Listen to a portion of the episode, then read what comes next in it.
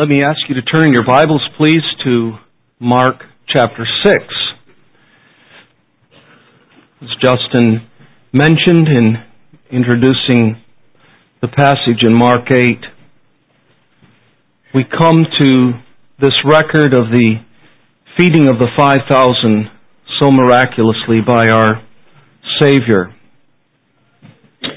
I'm going to deal with both of these miracles in this sermon, but refer very infrequently to the feeding of the 4,000. In a moment, I'm going to show you some of the differences between the two, but focus on their similarity and draw common lessons.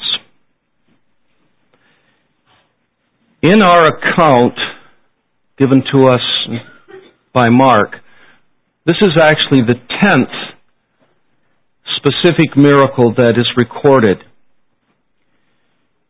Eight of the miracles that we consider together were performed on individuals. Of those eight, two were the expulsion of demons. The rest were healings except one, namely our Christ, our Savior, calming the storm. Here we come to a a different kind of a miracle, a miracle performed before and on the behalf of literally thousands. There was a massive crowd that had gathered. Mark tells us at the end of, or I think it's Luke actually, no, it's Matthew tells us at the end of his account of this that in addition to the 5,000 men, there were women and children. We do not know how many. Some speculate that virtually for every man there was a wife and two or three children. It would be very difficult. It would be, in fact, impossible to prove that. If that were the case, then our Lord fed something more like uh, 20 to 25,000 people on this occasion. That's a pretty extravagant conclusion and assumption, but it isn't extravagant to believe that there were hundreds more besides the 5,000, perhaps a few more thousand, but at least 5,000 men. This miracle is the only miracle performed by our Savior recorded by all, all four Gospels with the exception of the record of the resurrection, but we think of that in a sort of different category. Even though Jesus, in one sense, raised himself from the dead, these are miracles that he performed for other people. And so this is the only miracle recorded in Matthew, Mark, Luke, and John. Now, let me just say a word about the account in Matthew chapter and Mark chapter 8, which Justin read for us.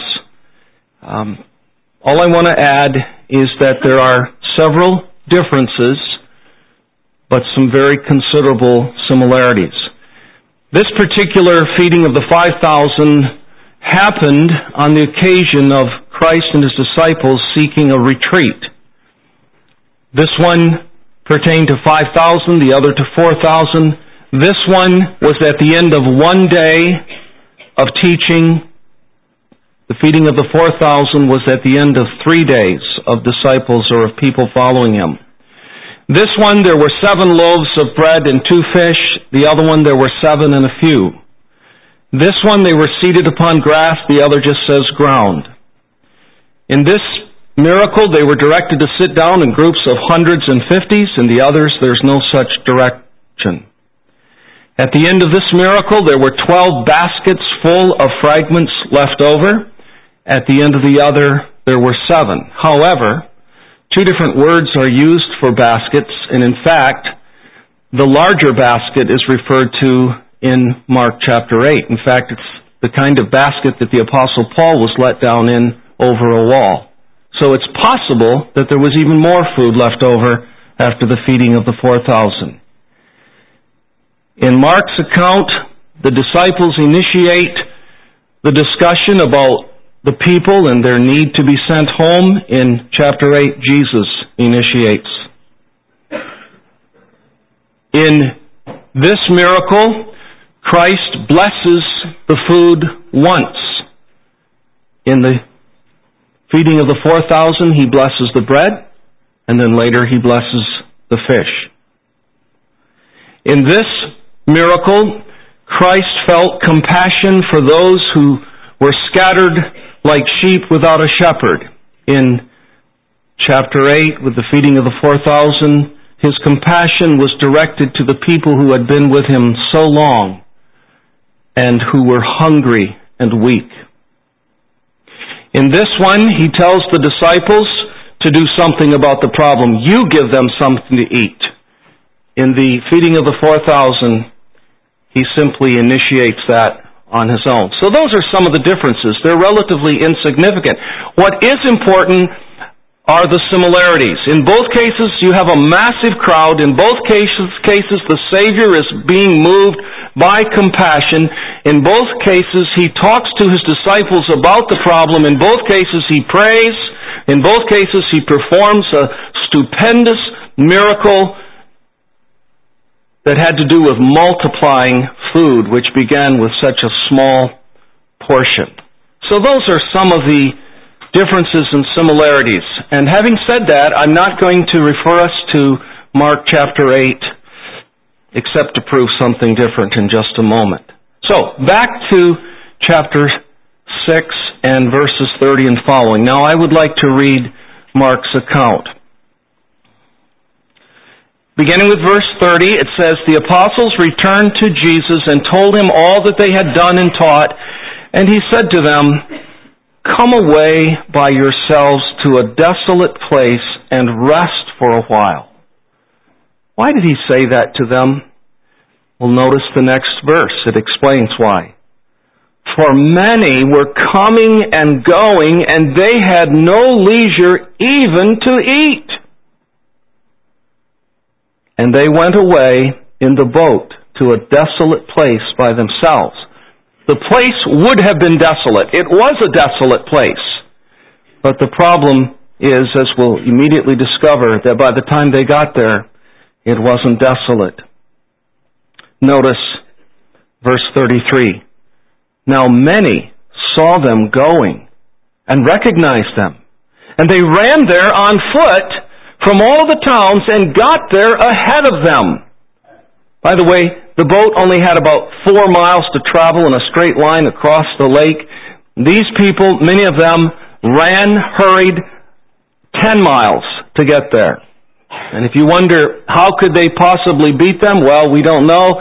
It's possible that there was some wind and there was some opposition. It's also possible that when Jesus and his disciples arrived, that they didn't disembark from the boat immediately because after all, their goal was to have a little rest and a little respite. So when they get there, there's a crowd. Verse 34, when he went ashore, he saw a great crowd, and he had compassion on them, because they were like sheep without a shepherd. And he began to teach them many things. Luke tells us specifically, he taught them about the kingdom of God. And when it grew late, late in the afternoon, evening. Perhaps the sun was beginning to set. His disciples came to him and said, This is a desolate place, and the hour is now late. Send them away to go into the surrounding countryside and villages and buy themselves something to eat. But he answered them, and notice how strange this response. You give them something to eat. And they said to him, you can almost feel sort of the frustration, perhaps a little sarcasm now in the, the, the spirit and the attitude of his disciples. Shall we go and buy 200 denarii? A denarii is a day's wages.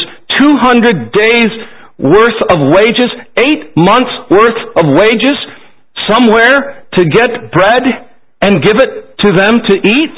And maybe implied in this question are all of the other obstacles for such a project how would 12 men carry enough food back from various villages, bakeries perhaps weren't even open, in order to feed 5,000. How'd you like to get 12 people together and say, all we have to do is go get enough bread and fish to feed 5,000 people and bring it back to them? Really?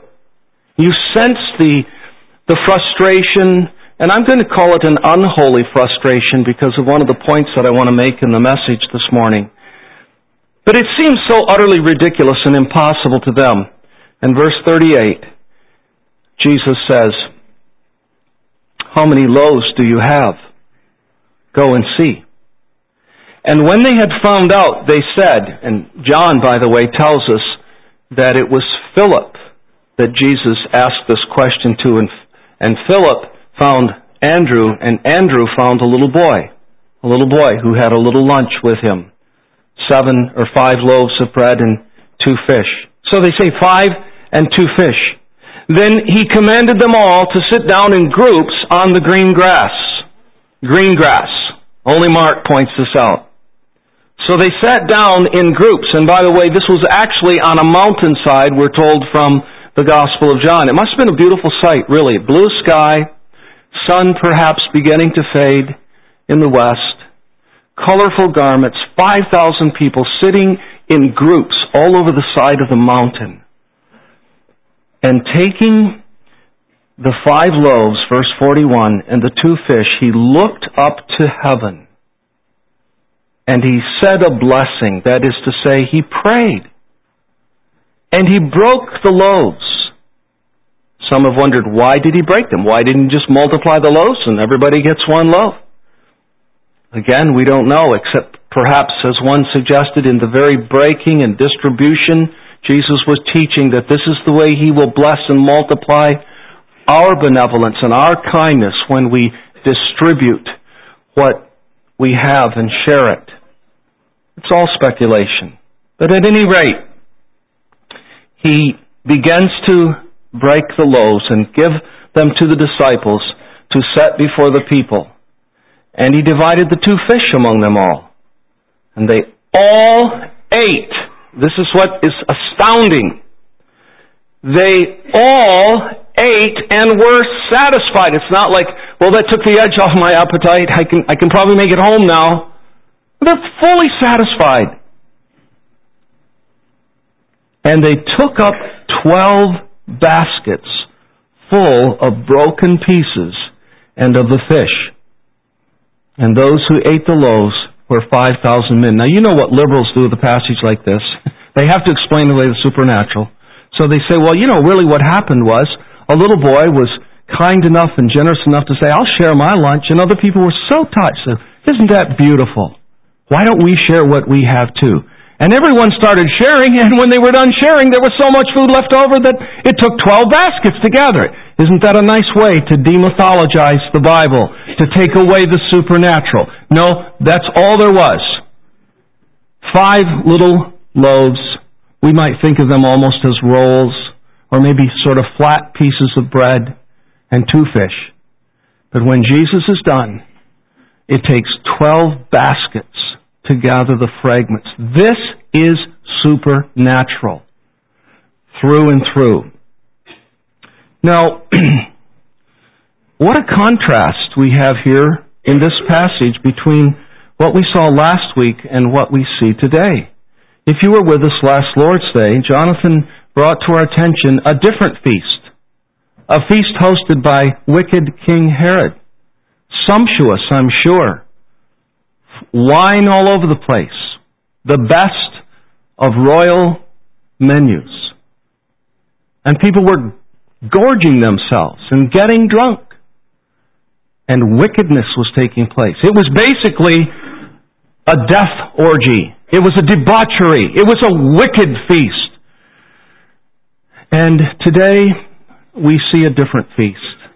We see a wonderful, loving, compassionate, supernatural Savior proving that He was the King of a kingdom, showing mercy to people in need and performing a miracle.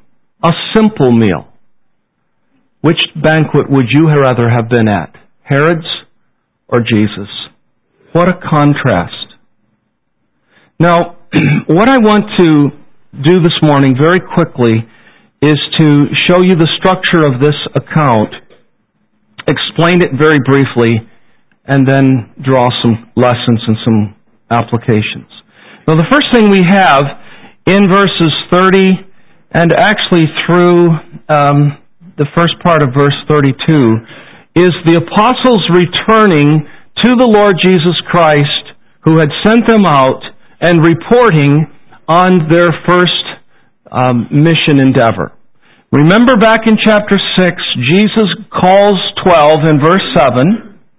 He begins to send them out two by two, so six pairs went out. We're told that he gave them authority over the unclean spirits. And then if you'll skip to verse 12, you'll see actually Mark telling us how successful they actually were. This isn't the record of them telling Jesus, this is Mark telling us. And it says in verse 12, So they went out and proclaimed that people should repent, and they cast out many demons, and anointed with oil many who were sick, and healed them. And immediately what you have, if you, if you will, uh, if you will accept this, is a parenthesis. It's a little parenthesis. There's a little additional story sandwiched in here. It's about King Herod. Because verse 14 tells us that he heard about it. What did he hear about? He heard about what now 12 are doing, and these disciples were associated with Jesus. He heard about it. And when Mark reminds us of what Herod heard and what Herod began to fear, it naturally led him into the story of what Herod had done to John the Baptist. And that's the parentheses. But in fact, in order to better understand the story, sometimes it's helpful just to leave the parentheses out for a moment skip right from verse 13 to verse 30. Notice, I'm reading verse 13. And they cast out many demons and anointed with oil many who were sick and healed them. Verse 36. The apostles returned to Jesus and told him all that they had done and taught. So really what we have, beginning with verse 30, is an account of the apostles returning to the Lord Jesus and reporting about their mission trip. And I only want to point out uh, two or three things. First of all, the significance of them being called apostles. Notice in verse 30, the apostles returned to Jesus.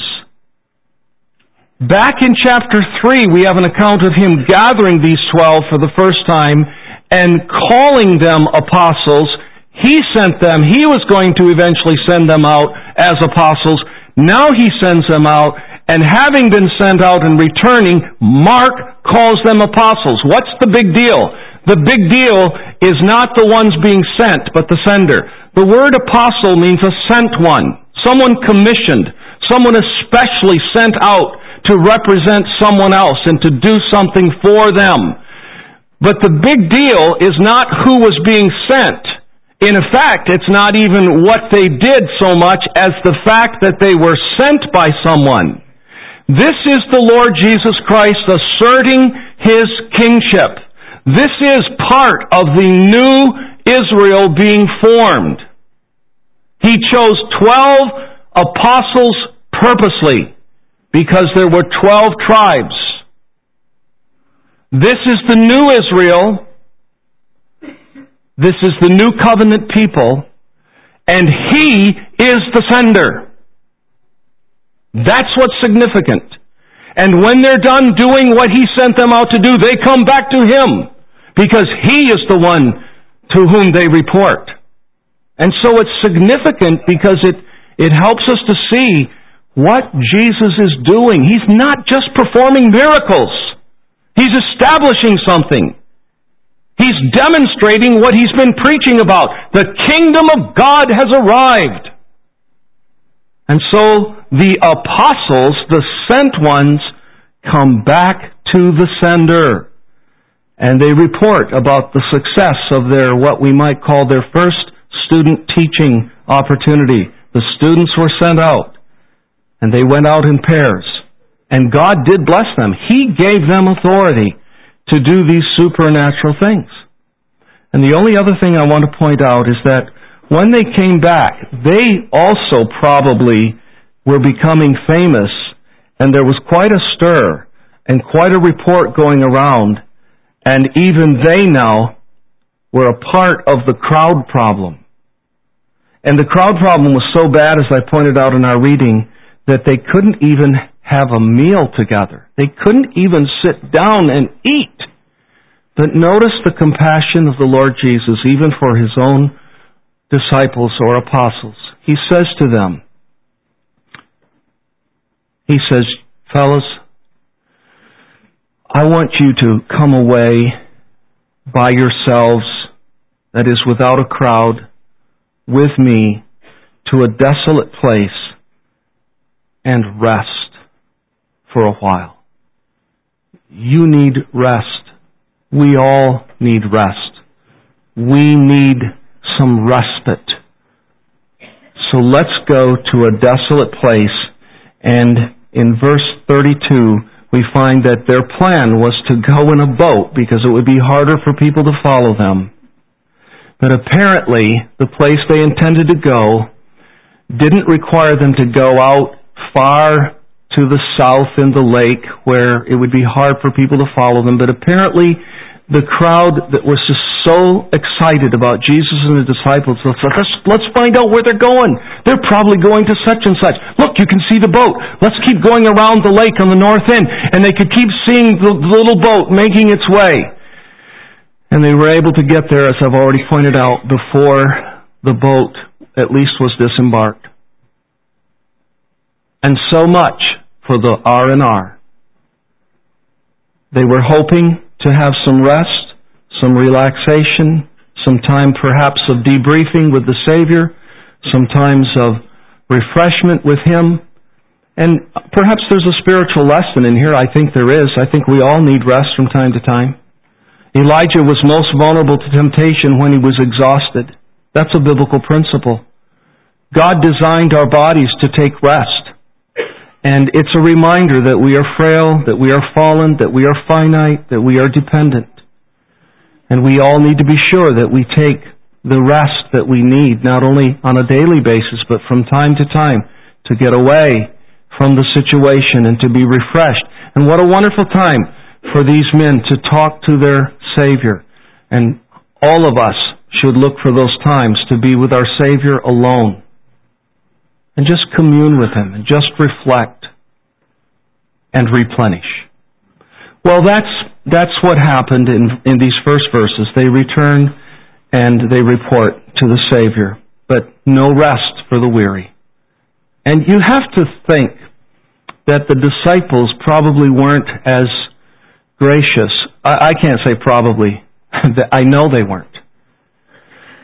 If if they were like us, and surely they were, they were probably quite discouraged when they got to the harbor and they saw thousands of people waiting for them.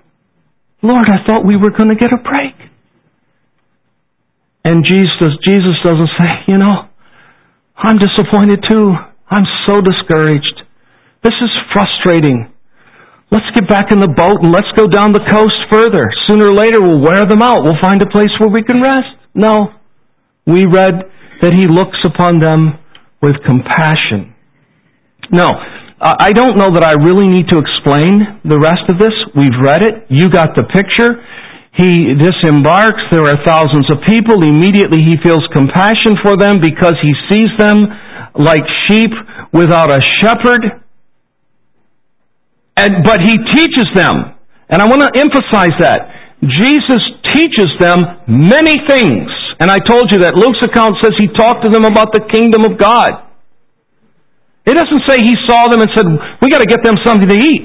No, he saw them and he felt compassion for them because they were obviously like sheep that had no shepherd and they needed to be taught and they needed to be instructed. And it was after a long day of instruction that he began to be concerned for their physical well-being. And John does tell us that it was Jesus' concern first and foremost. Jesus knew what he was going to do all along. John tells us that when he spoke to Philip about it, he was testing Philip because he already knew what he was going to do.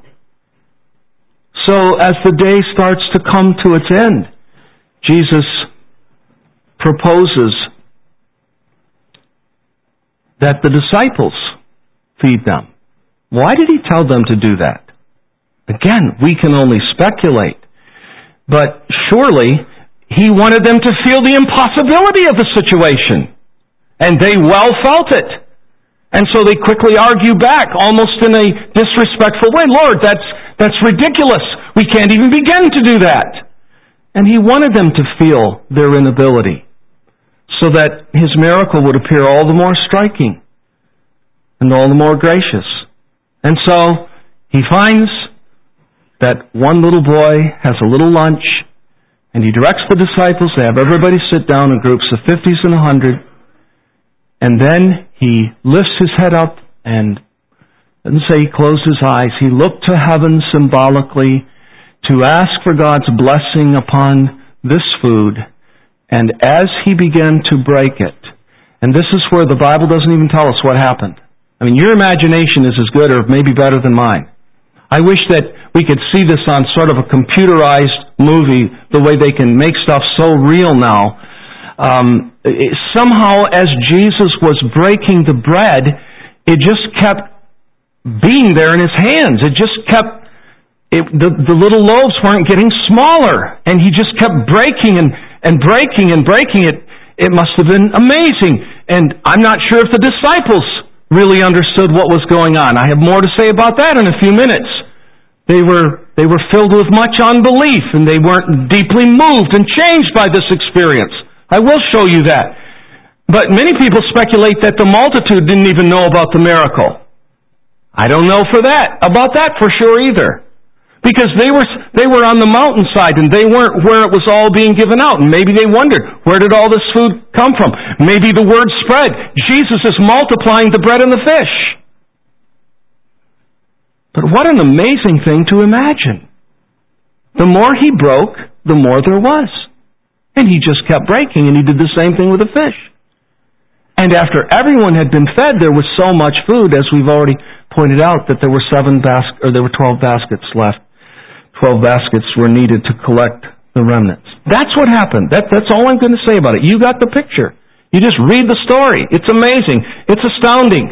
So what do I want to do now? What I want to do now is contrast the Lord Jesus with His disciples for just a few moments. And I want us to see things in Him that we need to see in ourselves. I want to see how different we are from Him. Of course, He was the Son of God. We can't be God.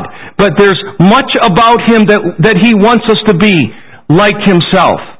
And there are three words that come to my mind. First of all is the word perception, secondly compassion, and third is power. Now what am I talking about? Well, I want you to notice, please, in verse 34, it says, When he went ashore, he saw the crowd, he saw a great crowd, and he had compassion on them because they were like sheep without a shepherd. Now, what strikes you first is the fact that he had compassion. But I want you to see that the compassion was a result of what he perceived. It's what he perceived that broke his heart. What did he see? He didn't see what the disciples saw, because you know what the disciples saw? People. People. Just people. What do you see when you go to the mall? People. What do you see when you go to a fair? People. What do you see when you go to a, station, uh, to a stadium? People, just people. At least that's what we tend to see, and that's what we tend only to see. And but when Jesus looked, you know what he saw? He saw people, yeah, he did, but he saw people who struck him as being like sheep without a shepherd. And it broke his heart. It moved him to the very core of his being. He felt compassion for these people. He knew what kind of teaching he, they were sitting under by the rabbis. He knew that they desperately needed truth. He knew that there was no guidance and direction in their lives. They were searching, they were longing, they didn't know what they needed. They were like sheep, scattered, with no shepherd to lead and guide them. You see the perception of our Savior and the compassion that He felt Sometimes we do see things, but we don't feel compassion.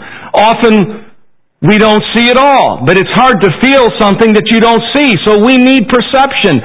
We need compassion like our Savior. And when he saw them like sheep without a shepherd. His heart was broken and moved. And the third thing is that, of course, he had omnipotence to solve the problem. So there's something about his perception, there's something about his compassion, there's something about his power that has to be contrasted with the disciples. They didn't see sheep, they saw people. They felt a little compassion of some sort, perhaps sort of a social concern. Lord, you know, it's getting late. Don't you think that we probably ought to send them home because uh, if they don't go now, they're not going to be able to get any food in the local village. It's sort of a social, pragmatic concern. But their hearts aren't broken. And of course they have no power because when Jesus says, well, why don't you feed them? They say basically, that's impossible. How could we, how could we even think about doing that? So you see the contrast between our Savior and His disciples. Now I want to bring to you three major applications from this. The first thing I want to say is we need to look at people, individuals and crowds, with the eyes and heart of our Savior. And we need to find the spiritual state of the people we look at to be the thing that is the foremost on our minds, the most prominent thing. If, dear people, if we learned by the grace of God how to do that, we wouldn't feel so much disgust with people. We wouldn't be so quick to be condemning. We wouldn't be so indifferent. We would have a different dominant emotion. But when we see people, often what we feel is disgust, condemnation, indifference. And we need to realize that the masses are still like sheep without a shepherd. Daviess County and Owensboro and the surrounding counties are filled with people who are like sheep without a shepherd. And we need to see that. And we need to feel that. And we need to be moved by that. And I submit to you that we should pray to our Savior and say, Lord Jesus, help me to be like you. Open my eyes. Give me your perception. I'm not asking that you make me divine. I'm asking you to give me the ability to look at people and realize that they're not just people. They're sheep without a shepherd. They need a gospel. They need a savior. They're wandering all over the place. Sheep by nature wander. They wander into dangerous places. They are devoured by wolves. They don't know where they should eat. They don't know where they should find nourishment. They're trying to fill their appetites with anything and everything. They're like sheep. And we need to have the heart and the mind and the disposition of our Savior. And I believe that is one of the some of the communicable attributes that He wants us to share. We, we can't have His omniscience. We can't have His omnipotence, but we can have His heart. And we need His heart. And we should pray for His heart.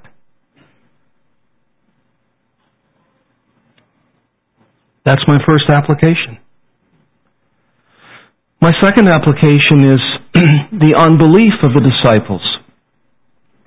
And as we look at it, and I told you I want to come back, you will see that it is rooted in ignorance and in hardness of heart. Would you notice verse 62, uh, 52 of this same chapter? This was after Jesus was walking on the sea and he got into the boat and they were astounded and it says, For they did not understand about the loaves, but their hearts were hardened. What were they astounded at that Jesus walked on the sea? Now look, it, it, I'm sure we would have been a lot like him, but doesn't the time come when you should no longer be astounded with what Jesus does? Doesn't the time come when you say, Lord Jesus, you're amazing. Why should I be surprised that you're walking on the water? I saw you speak to a dead girl and bring her to life. Are you kidding me? You have healed thousands of people now. And this very story begins with an account of Jesus healing. Mark doesn't tell us. Matthew tells us that he healed many people on this occasion. And the disciples are filled with unbelief and with ignorance and with hardness of hearts. That's what verse 52 says. They did not understand about the loaves. Their hearts were hardened. And if you go over to chapter 8, the portion where uh, Justin was reading, I will just point out to you that in verse 17, Jesus had raised the subject of leaven, and so immediately their mind goes to bread. And when their mind goes to bread, they start wondering about whether or not they're going to have enough bread. And then Jesus says to them in verse 17, Do you not yet perceive or understand? Are your hearts hardened? Having eyes do you not see? Having ears do you not hear? And do you not remember? When I broke the five loaves for the five thousand, how many baskets full of broken pieces did you take up? And they said, Twelve. And the seven for the four thousand, how many basketfuls of broken pieces did you take up? And they said to him, Seven. And he said to them, do you not yet understand? He wasn't even talking about the kind of bread you can eat when he said, Beware of the leaven or the yeast of the Pharisees. But since their mind went to physical bread and they were worried about physical bread, he says to them, Are you kidding me? You're worried about bread? Don't you remember anything? Are your hearts so hardened you still don't understand? Now, before we get too harsh on the disciples, the apostles, just remember we're made of the same stuff, and we're very, very plagued by remaining the remaining sin of unbelief. And often our hearts are so hard we still don't get it. We just don't get it. And so the disciples, they see no alternative but to send the people home. Jesus, the only thing we can do is dismiss them and send them home and disperse them. Now that's a especially unacceptable in, in Mark chapter 8 with the 4,000. Because they've already seen the 5,000 plus. And wouldn't it seem reasonable for the disciples to say to Jesus on that occasion, Hey Jesus, this would be another great opportunity to multiply the bread and the fish. We've got some. We got seven loaves this time. We only had five before, and we got a few fish. Do what you did before, Jesus. We know you can do it. We love to see your compassion. We love to see your power. This is your opportunity, Lord Jesus. Show your compassion and your power and do that great thing. Uh, it's, it's not there. It's not even there. What's wrong with us? Did you notice I didn't say what's wrong with them? What's wrong with us? How many times does God have to bless us and be gracious to us and provide for us and be kind to us before we finally get it and say, God, you're big enough for my problems. You're the solution to this problem. The disciples should have come to Jesus and said, Jesus, it's getting late, but you, if you want, you can, you can keep the sun from going down. Why don't you do that? And let's teach some more. And by the way, why don't you just create some food? You're the creator. None of that faith characterized them. And I'm suggesting that we're way too much like the disciples. Now I want to come to my last application. And by the way, I think sometimes God does create situations for us just so that we will feel our utter weakness and inability. He knew what he was doing all day long. He knew what he was going to do. And when he told the disciples, You give them something to eat, he wanted them to feel their utter weakness and ability to do the impossible so that they would look outside of themselves to Him. And that's how we should see those situations in our lives that seem so utterly impossible. But here's the great, great lesson I want to leave you with. And I want you to listen to this closely. I hope I haven't worn you out. I want to put it like this Christ providing bread and fish was about much, much more than just another evidence of his supernatural power. It was that, but it was much, much more. You know what it was about? Especially, primarily? It was an evidence that the kingdom of God had arrived. And I keep saying this because that's what he's demonstrating. The king himself was on the scene. Now listen, the promised Messiah of the Old Testament had come. Messiah means anointed one. He came as prophet, priest, and king, all wrapped up in one. But here's the additional thought that I would submit to you this morning. that promised Messiah was also described in the Old Testament as the successor and the greater than Moses. Follow me. Moses. Moses was a deliverer. Moses led the children of Israel out of bondage from Egypt. Moses led them into the wilderness. But Moses was often frequently frustrated and he cried out to God, what are we going to do with these people? What do you expect me to do with these people? Now they're begging for meat. All the fish of the sea wouldn't be enough to feed them. What do we do? God answers his prayer, and through Moses, in a sense, the type of the greater deliverer yet to come, God rains down manna from heaven. The greater, the greater Moses has arrived on the scene. A greater exodus is taking place. A greater deliverance from bondage is happening and a better bread is being provided. And this bread was the Savior himself. He even said, I am the bread of life. You know what Jesus is doing? He's constituting the new Israel, the spiritual Israel made up of the elect from ethnic Israel and made up of the elect of all of the nations. And he is constituting this new nation which we can be a part of.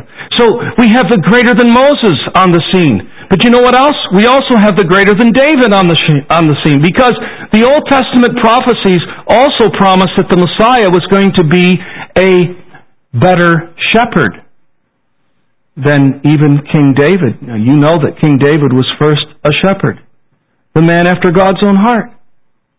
And I, I want you to turn to one passage with me. This is the only other passage we're turning to. I want you to go with me just for a moment to Ezekiel chapter uh, 34. And while you're turning to Ezekiel 34, I'm going to read for you a verse from chapter 37. In just a moment, I'm showing you something from 34.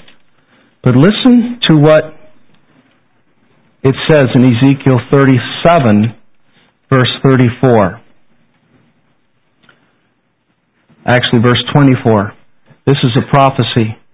My servant David shall be king over them, and they shall have one shepherd.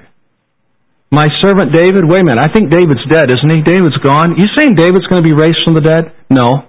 I'm saying that the real David, the final David, the great David, the perfect David, is going to come, and he's going to be a shepherd king. It's a prophecy concerning our Savior. And so we have a prophecy in chapter 34. And in the first several verses, you have an indictment being given to the shepherds of Israel. Prophesy against these shepherds in verse 2, it says. Say to them, Thus says the Lord, Ah, shepherds of Israel who have been feeding yourselves. Should you not shepherd, should your, should not shepherds feed the sheep? You eat the fat. You clothe yourselves with wool. You slaughter the fat ones. But you do not feed the sheep. The weak you have not strengthened. The sick you have not healed. The injured you have not bound up. The strayed you have not brought back. The lost you have not sought. And with force and harshness you have ruled them. This is the indictment. And then in verse 6 he says, My sheep were scattered. They wandered all over the mountains and on every high hill. My sheep were scattered over the face of the earth with none to search or seek for them. What did Jesus see in the wilderness of Galilee? He saw sheep. Sheep scattered without a shepherd. But then if you will notice, please, in verse 23, and I wish I had time to open up more of chapter 34. Here it gets very specific. This is the promise. This is the prophecy. And I, verse 23, I will set up over them one shepherd, my servant David. This is David in the form of Jesus Christ. And he shall feed them. He shall feed them and be their shepherd. What's happening in, in Mark chapter 6? This shepherd king is manifesting himself as the fulfillment of the prophecy. He has his sheep, thousands of them, in the wilderness. He feels compassion for them. They're without a shepherd. They don't know where they're going. They need guidance. They need direction. And they need strength and they need sustenance. And he knows that their deepest appetites are not being met. And so he demonstrates to them not only his ability to make bread, but to be the bread of life. That's what's that's what's happening. That's what's really happening here. This is amazing. Jesus is showing himself to be the fulfillment of all the prophecies, and he's making this wonderful new people, this new Israel. So, I have to conclude, and I just want to say to you, dear people, this is really beautiful. Please don't read Mark 6. Please don't read Matthew 14, Luke 9, uh, John 6. Just that, well, that was just another miracle Jesus did. No, it's not just another miracle Jesus did. There was always intent and purpose, and it wasn't just generally to prove that he was God. It was that, but it was much more than that. In the Gospel of John, seven times he says, I am. And he says, I am the good shepherd. And he says, I am the bread of life. And in this miracle, he demonstrates himself to be both a good shepherd and the bread of life. And that's what he can be to us. And those of you who are unconverted listening to me this morning, would you please just be humble enough to see yourself as a lost, wandering sheep that has an appetite that, that can never be satiated, never be satisfied by all the stuff you've tried to satisfy it with. You've tried everything. You don't know where you're going. You don't know what to think. You don't know what to do. You're in big, serious danger all the time because you're just wandering all over the place and you're hungry and you're hungry and you're hungry and you keep trying to satisfy your, your deepest appetite with that which can't satisfy you. And I submit to you that what you need, listen to me, what you need is a good shepherd. A good shepherd you're just a lost, wandering sheep. And I, I offer to you, the one who offers himself to you, Jesus Christ, the good shepherd, who gathers his sheep and brings them into a flock and protects them and leads them and guides them, and who feeds them with what? With himself, the bread of life. That's what you need. And that's what He is to those of us who believe in Him and trust Him. And that's what He should become more to those of us who believe in Him and trust Him. Dear people, you, my brothers and sisters, go away from this text today and say, what a Savior. What a shepherd. The fulfillment of all those prophecies. He's my shepherd. I shall not want. He is my bread of life. That's what we have in Mark 6 and in Mark 8. Let's pray. Heavenly Father, thank you for this passage of Scripture. We thank you for the record of it. Lord Jesus, we thank you for what you did. We thank you for helping us to see. We trust more than just another miracle performed but a miracle that is symbolic of who you are. And we thank you that you are the good shepherd and that you're not characterized by any of those horrible things that we just read about in Ezekiel 34. We pray that you will help every one of us in this room and in the overflow room to come to you as the good shepherd and as the bread of life and as the one who is establishing a kingdom that will have no end. A kingdom of grace now, a kingdom of glory later. Thank you for your kingdom. May every single one of us who have heard this word today, if we haven't yet found entrance into that kingdom, be born again so that we might enter into that kingdom. We ask in Jesus' name. Amen. Amen.